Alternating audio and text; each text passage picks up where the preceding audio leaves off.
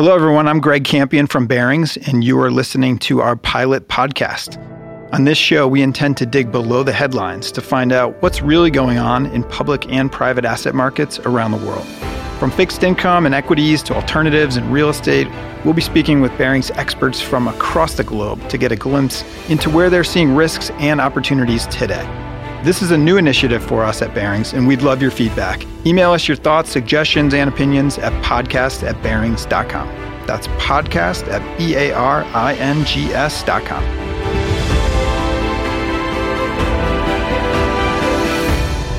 On today's show, I spoke with Martin Horn on the state of global high yield markets. Martin is head of Barings Global High Yield Investments Group He's been in the industry for over 20 years and joined the firm back in 2002.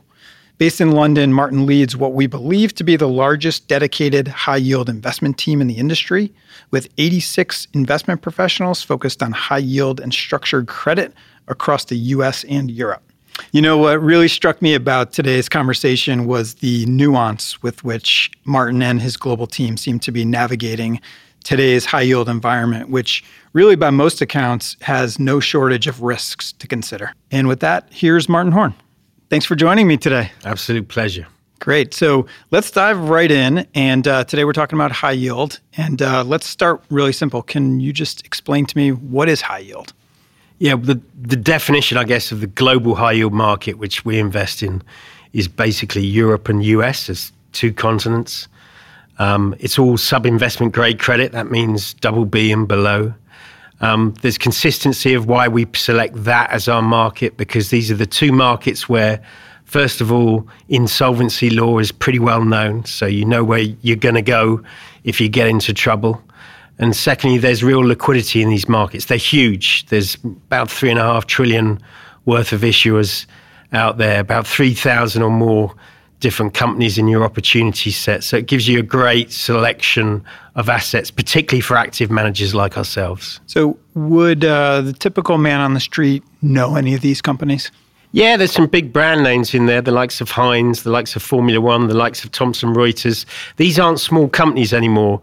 Again, this, this industry has evolved into a really grown up industry. So some of the big brands that everyone would be familiar with exist in the high yield universe. Netflix is a typical example of the new generation of tech based um, leaders in their market positions that's coming into the high yield universe. And that makes the market really exciting because you get a much better profile, much better cross section between, if you like, old industry and new industry, um, as you would typically find in the average stock market.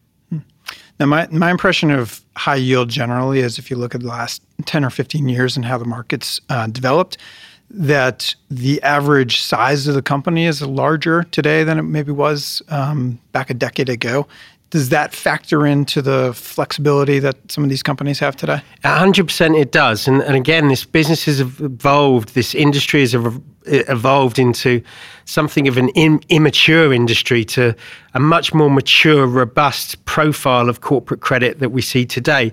The likes of Thomson um, Reuters, AkzoNobel, Formula One, they just didn't exist in the universe um, when we moved back into the noughties. We didn't get multiple, several billion dollar issuers out there in the marketplace. So if I were to look at the headlines today, we'd hear things about the end of the credit cycle potentially being upon us. We'd hear things about credit spreads being low by historical standards. But then at the same time, we hear think we, we see that defaults are, are low by historical standards. So from as you look at these issuers and you're on the ground kind of kicking the tires on companies i mean what kind of behavior what kind of behavior are you seeing from the issuers themselves? And then what kind of behavior are you seeing from investors?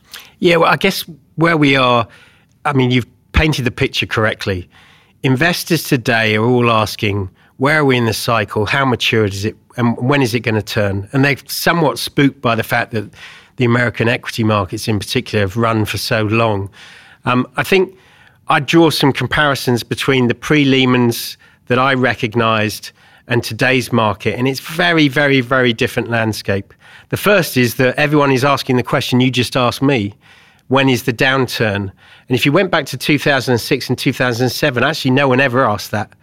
They were in this perpetual growth cycle, according to 95% of the investors out there. Everyone believed in the huge hockey stick earnings that they were presented with when they they undertook an investment in those days. And you see nothing like that when you're looking at a new issue um, today. You, you, you see forecasts, they show growth, but they show relatively measured growth.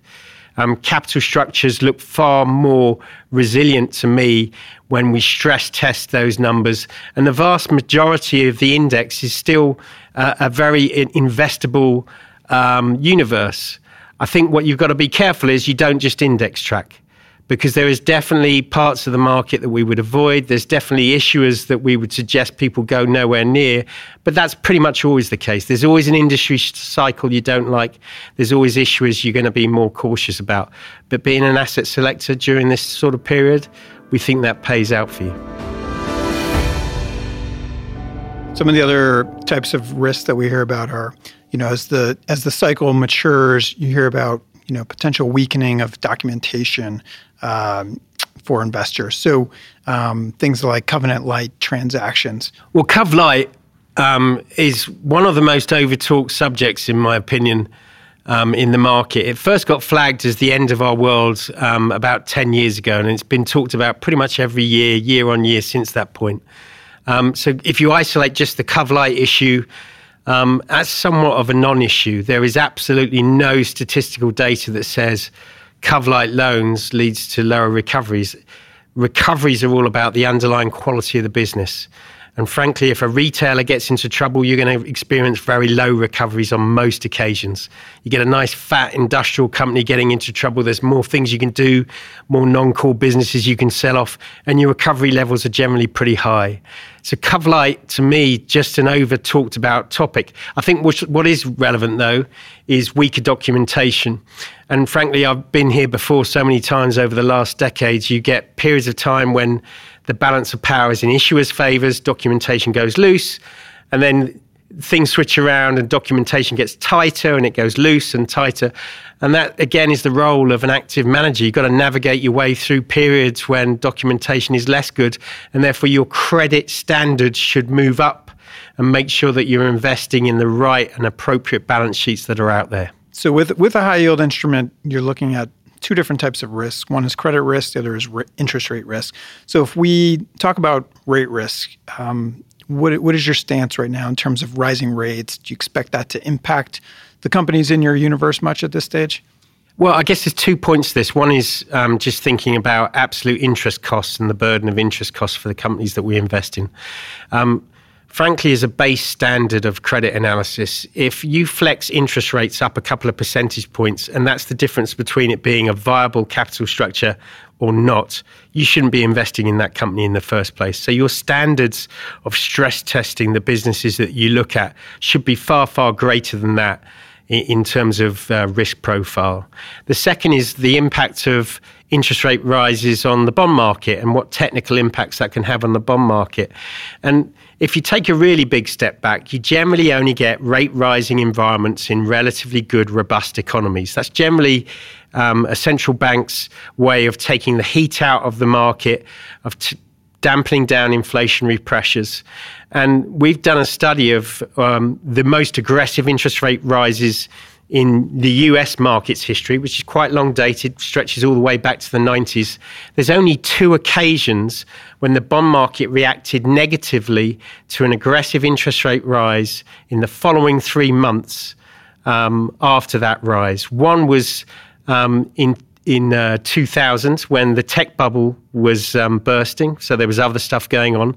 The other was in May 08, just before Lehman's um, there was other stuff going on. We're starting to hear some murmurs out there about recession. It seems like economic growth is still healthy by and large um, in developed markets.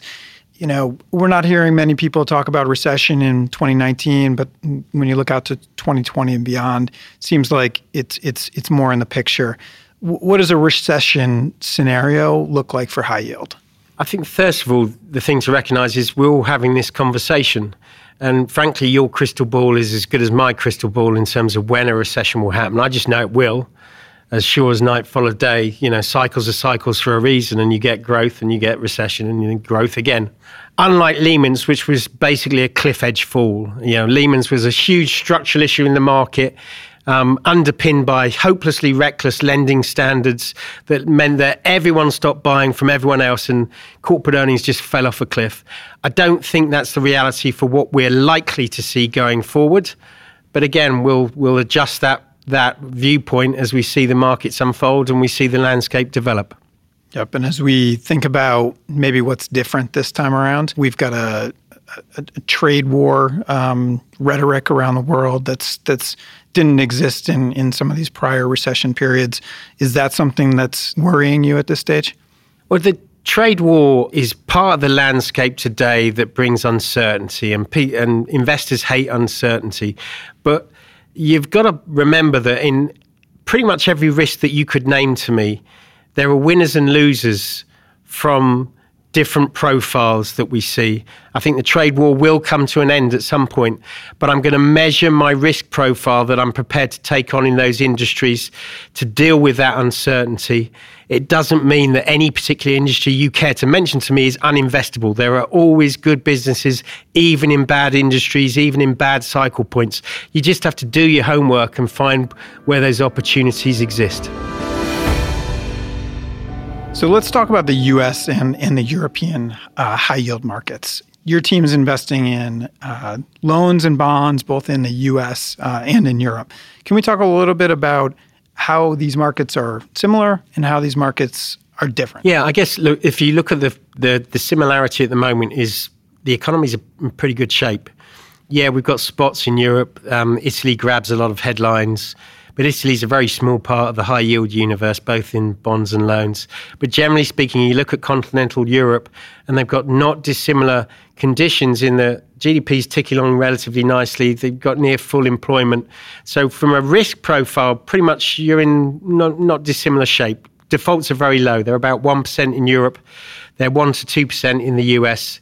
And the difference is really about the commodity space, which the US has a, high, a far higher proportion of. So that's the similarity. The difference at the moment is really about how successful the US stock market's been. The stock market has boomed here. Well done to all the US um, investors out there. Your pension funds are doing great. But that means P ratios in the US stock market are relatively high compared to the European stock market, where they've been somewhat beaten up. And as a result, more M&A driven by private equity companies um, is being allocated into Europe um, compared to the size of the European market. We're getting a disproportionate amount of the new M&A. And in classic supply and demand, what that means is spreads go wide because issuers are fully spent and there's more and more new issue coming down the pipeline. That's great from a credit guy's perspective because it's a technical widening in spread that has nothing to do with risk. It just simply is. And what that's meant is in the US, they've had a relatively less new issue, and people are chasing fewer and fewer assets.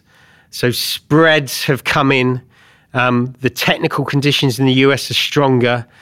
Take a big step back. First half of this year, the US outperformed the European market generically, and the loan market outperformed um, its bond equivalent.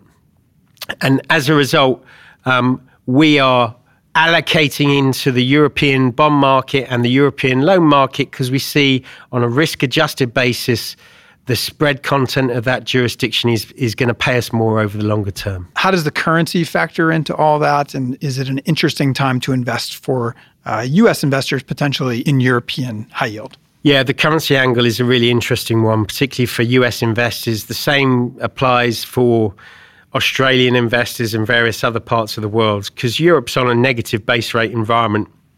What it essentially means is that you can take a 5% spread in Europe, and when you hedge it back over to US dollars, the pickup you pick, you get because of divergent central bank activity is more than 3%. So 5% spread in Europe becomes 8% yield in the US by the time you've translated it over. You're getting nowhere near 8% for single B risk in the US market right now. So there's not only a spread benefit of investing in Europe, but there's a currency benefit that probably lasts over the medium term. And by medium term, I mean for at least the next couple of years because you look how advanced central bank policy is in the US and the U- and the Europeans haven't even switched off QE yet. They're still going.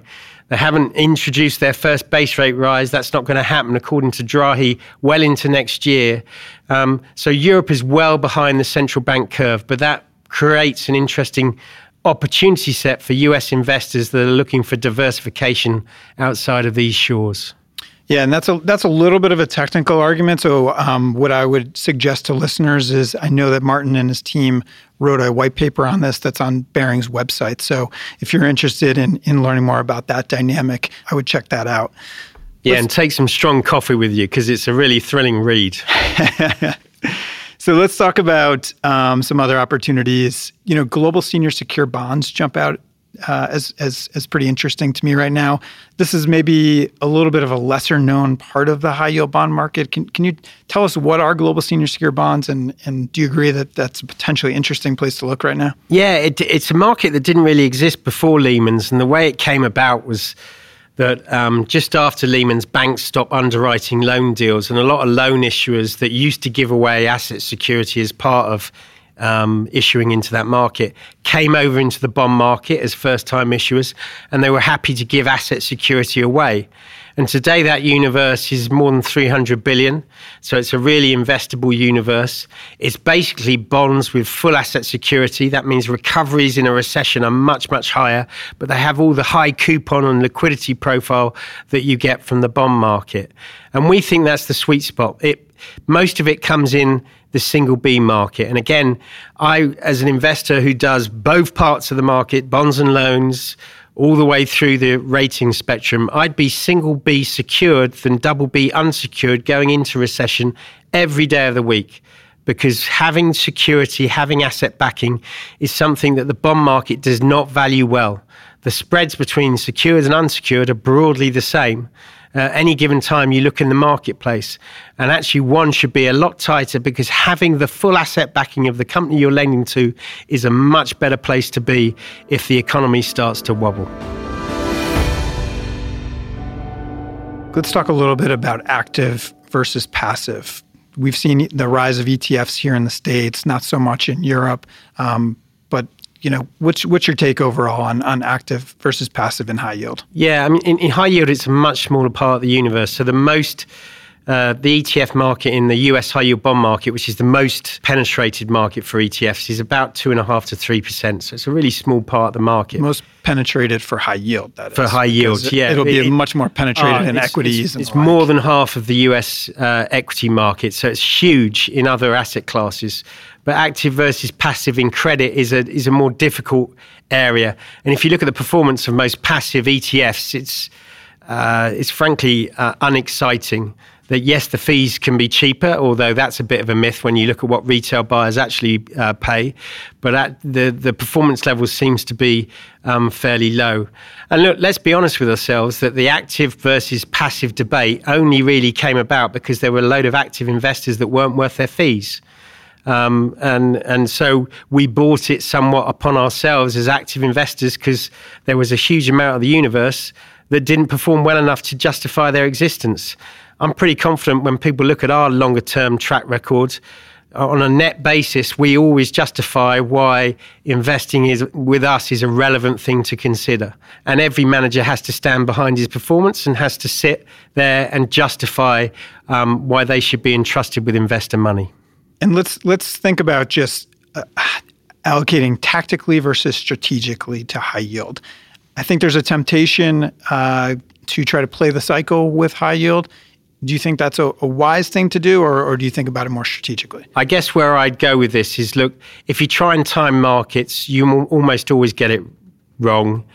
Um, and credit markets snap back far, far quicker than equity markets. Uh, I'll use the example of the commodity sell off that we saw in the US high yield market. And spreads actually peaked at 800 basis points um, at the end of February, start of March um, in 2016, having started to unwind in the summer of uh, of 2014. So it took a while for them to get to that level. But by December of that year, after the snapback, spreads had returned to exactly where they were in the summer of 2014, where, when the commodity cycle first hit. So it's very, very difficult with the, the quick level in which these credit spreads snap back to time that perfectly. Actually, if you look at the longer term um, annualized returns that you've got from the high yield market um, since Lehman's, it's it is very competitive to just about every equity market that's out there and you'll find a much smaller dispersion between the European high yield market and the US high yield market. But it is a compelling, lower correlated, lower volatility allocation that can be made by investors to give some sort of diversity play to their addressable market space. And is there a way to invest or gain exposure not only to US high yield bonds or not only to European high yield bonds, but both of those US loans, European loans, et cetera? Can you do that all in one place? Yeah, you, and you should do really. I, I, I think. Um, look, there is a case for single jurisdiction high yield uh, strategies, and certainly um, some investors need that for all sorts of technical reasons, currency reasons. Um, but the more flexibility you can give a manager to go and invest in Europe versus the US, um, bonds versus loans, all of this um, will allow you to get more consistent risk adjusted returns. You should never confuse pricing in the high yield market to be logical. It just isn't. To do this effectively, though, you need to have big teams in both markets. Um, where people have fallen on their face with global strategies is you've got some guy in Texas making a decision about investing in a French industrial. The landscape is very different in France, different insolvency law, different rules of the game, different competitive dynamics. So make sure you get involved with uh, companies who have joined up operations on both sides of the Atlantic, have local knowledge of the landscape, and can give you that bridge so to make your money move seamlessly between the opportunity sets. Martin, let's turn to uh, Brexit for a minute. What are, what are your thoughts there? Well, Brexit is another one of those events that's bringing deep uncertainty to the market. And frankly, uh, I have no idea how that translates when we see the reality of the trade agreement that will or won't be reached between the EU and the UK. I think as a credit guy, though, there's a way to to think about that um, event. In a really bad Brexit um, scenario, I think it's reasonable to think that the UK could go into a mild recession. I say mild because its two major trading counterparties, the US and Europe, are in pretty good shape right now, and they're almost dragging the UK up by its heels and keeping it in um, okay sh- form from a GDP profile perspective. But a mild recession, yeah, you could experience that in the UK. I think the other thing you've got to think about is the devaluation of sterling and how that will or won't impact the companies in which you're investing in. And frankly, with any currency move, there are winners and losers from that type of movement. I think the good news as an investor is that I've seen some pretty big recessions over the last decade. I've seen Lehman's, I've seen sovereign debt, and I've got some great data to make a judgment on how these businesses may or may not perform in that spread widening environment. So, if you honestly ask me, we've identified a bunch of names that if they widen, we think they're pretty good in most economic environments. We'll be going and buying those names at much wider spreads than we can access today. Martin, we've covered a lot today from uh, loans to bonds to trade wars to Brexit. Thank you so much. It's been a really enlightening discussion. I really appreciate you joining us. Pleasure. Thanks everyone for joining us. As I mentioned at the outset, this is a new initiative for us here at Barings. We would love to hear your feedback. Do you like this format? Is there a way we can improve it? Send us an email at podcast at B-A-R-I-N-G-S dot com. Thanks again for listening.